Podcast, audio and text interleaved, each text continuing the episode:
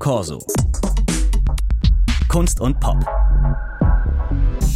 Der Corso Podcast. Heute mit Bernd Lechler und Dirk von Lotso. Dem Sänger der Band Tokotronic also und Buchautor. Aus dem Dachsbau war vor vier Jahren eine Art semi-autobiografisches Kompendium. Heute nun erscheint Ich tauche auf. Nennen wir das mal ein nicht allzu privates Pandemietagebuch, in dem über Musik und das Business und Bücher und Filme nachgedacht wird. Der Autor betrachtet die Stadt und die Natur, trifft befreundete MusikerInnen, wartet auf die Abmischung seiner eigenen eigenen Musik. Er kocht, er hat Rückenweh und ein Stofftier namens Bärchen hat das Begrapschtwerden satt und geht auf eine Abenteuerreise. So würde ich das jetzt mal für die HörerInnen umreißen, Herr von Lotzo. Wie ist das? Sitzt man als Autor da und hat das Gefühl, das stimmt so überhaupt nicht?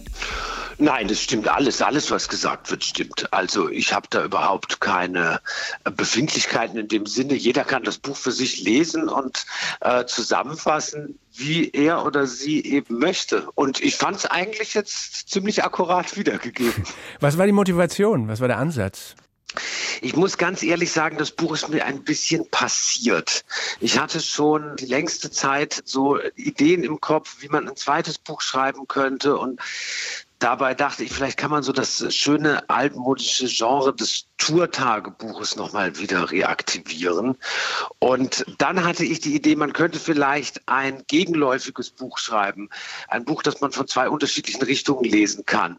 Ein Zuhause-Tagebuch, etwas, was man als Musikerin oft macht. Man sitzt oft zu Hause rum und wartet. Und ein Tourtagebuch. Und so dachte ich mir das, weil als ich angefangen habe, das Buch zu schreiben, wäre auch beides passiert.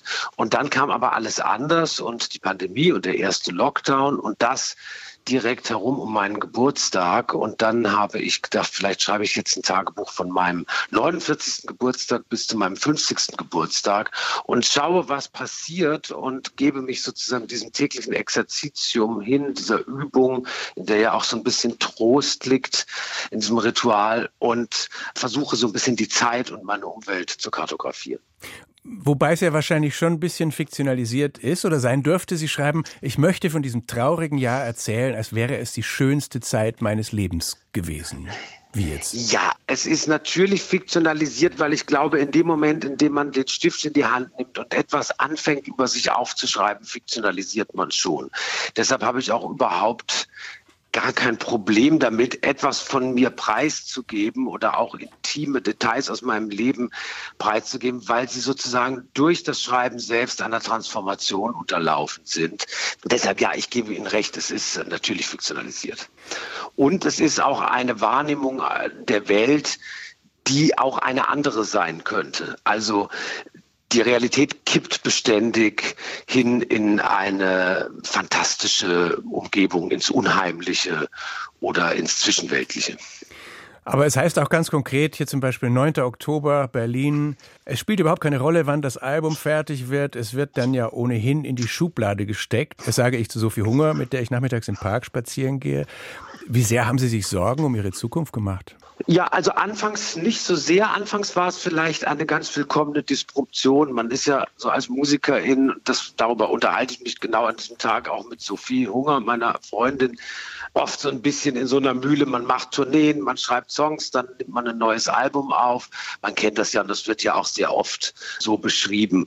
Und diese anfänglichen zwei, drei Monate der Pandemie waren so natürlich, abgesehen von allem Entsetzlichen und den Toten und den furchtbaren Bildern und auch den Ängsten und Sorgen um Angehörige und vulnerable Gruppen, waren sie aber abgesehen davon vielleicht zunächst eine ganz willkommene Disruption.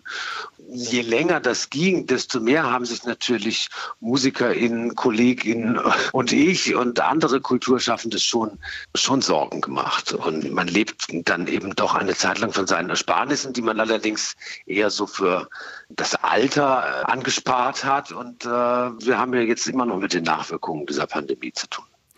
27. März, Berlin. Ich habe neun Stunden geschlafen und fühle mich völlig versteift. Ich lege mich noch vor dem ersten Kaffee auf meine Physiorolle. Dabei höre ich Musik.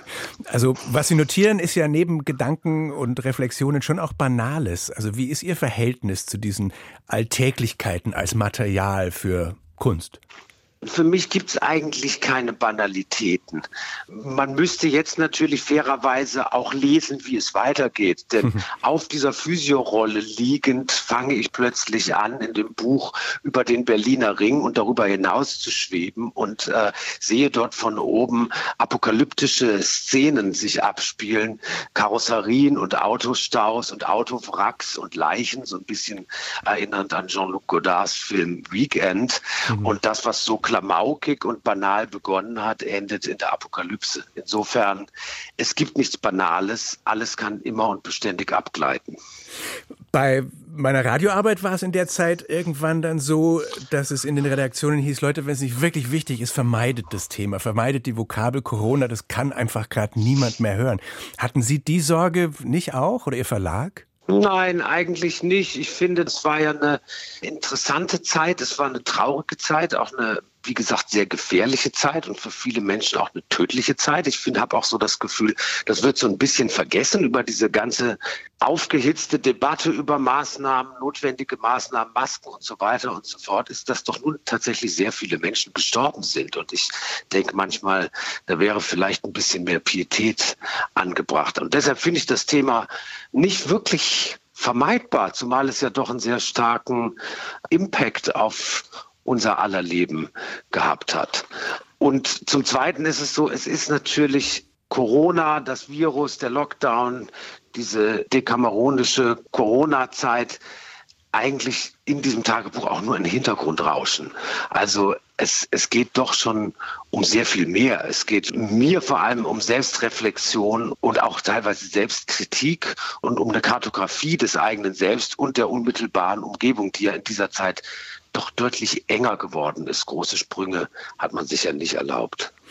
Und mit den großen Sprüngen dachte man, geht es dann jetzt weiter? Sie haben das gerade schon angesprochen. Also die, die akute Phase war für die Musikbranche schlimm genug. Jetzt stellen wir fest, es geht keineswegs wieder steil nach oben. Sie mussten letzten Oktober die Tokotronic-Tour absagen wegen zu geringer Ticketnachfrage. Wie, wie lähmend oder frustrierend ist das? Naja, es macht einen klar, wie fragil das eigene Konstrukt eigentlich ist. Wir hatten ja nie große Arenen oder Sporthallen gebucht für unsere Band, aber wir hatten auch nie Probleme damit, das Publikum zu erreichen, das wir ebenso haben und in den Venues aufzutreten, in denen wir über Jahre immer gespielt haben. Und man merkt dann, dass sich das tatsächlich von einem Tag auf den anderen ändern kann, dass es verschiedene Faktoren gibt, die das Kaufverhalten von Karten von ZuschauerInnen beeinflussen. Die Inflation, die Corona-Angst, Gasabschläge und so weiter und so fort. Man darf ja nicht vergessen, dass es aus der Corona-Zeit direkt in die Kriegszeit überging. Wir hatten dann das Bedürfnis, das auch offen zu legen. Es wurden sehr, sehr viele Tourneen, auch teilweise von bekannteren KünstlerInnen abgesagt, mit teilweise etwas fadenscheinigen oder leicht zu durchschauenden Begründungen. Und wir hatten dann das Gefühl, das wäre gut, das transparent zu machen, dass es tatsächlich schwierig ist für MusikerInnen in diesen Zeiten zu überleben, denn eine viertelvolle oder 35 Prozent gefüllte Halle, so eine Tour lohnt sich nicht. Jetzt haben Sie immerhin erstmal die Lesereise mit diesem neuen Buch vor sich. Nächsten Mittwoch geht's los in Berlin an der Volksbühne. Weitere Termine folgen dann im April. Wie sehen Sie dem entgegen? Mit Lampenfieber ja, mit oder Freude. so? Ich habe zu meinem letzten Buch aus dem DAX-Bau schon eine Lesereise gemacht. Und für mich ist das ganz besonders, weil bei mir diese äh, Auftritte immer zweigeteilt sind. Ich lese ein Stück und dann spiele ich Songs aus, aus unserem Repertoire von Tokotronic, aber auch andere Songs, Coverversionen und derlei mehr äh, zur Akustikgitarre. Und ich mag mag dieses minimalistische Setting. Man geht so hin und her zwischen Mikrofon und Lesetisch und äh, man ist doch sehr nah an den BesucherInnen und ich finde es oft eine, hat es eine sehr, sehr schöne und äh, konzentrierte Atmosphäre, die ich sehr genieße. Viel Erfolg dabei.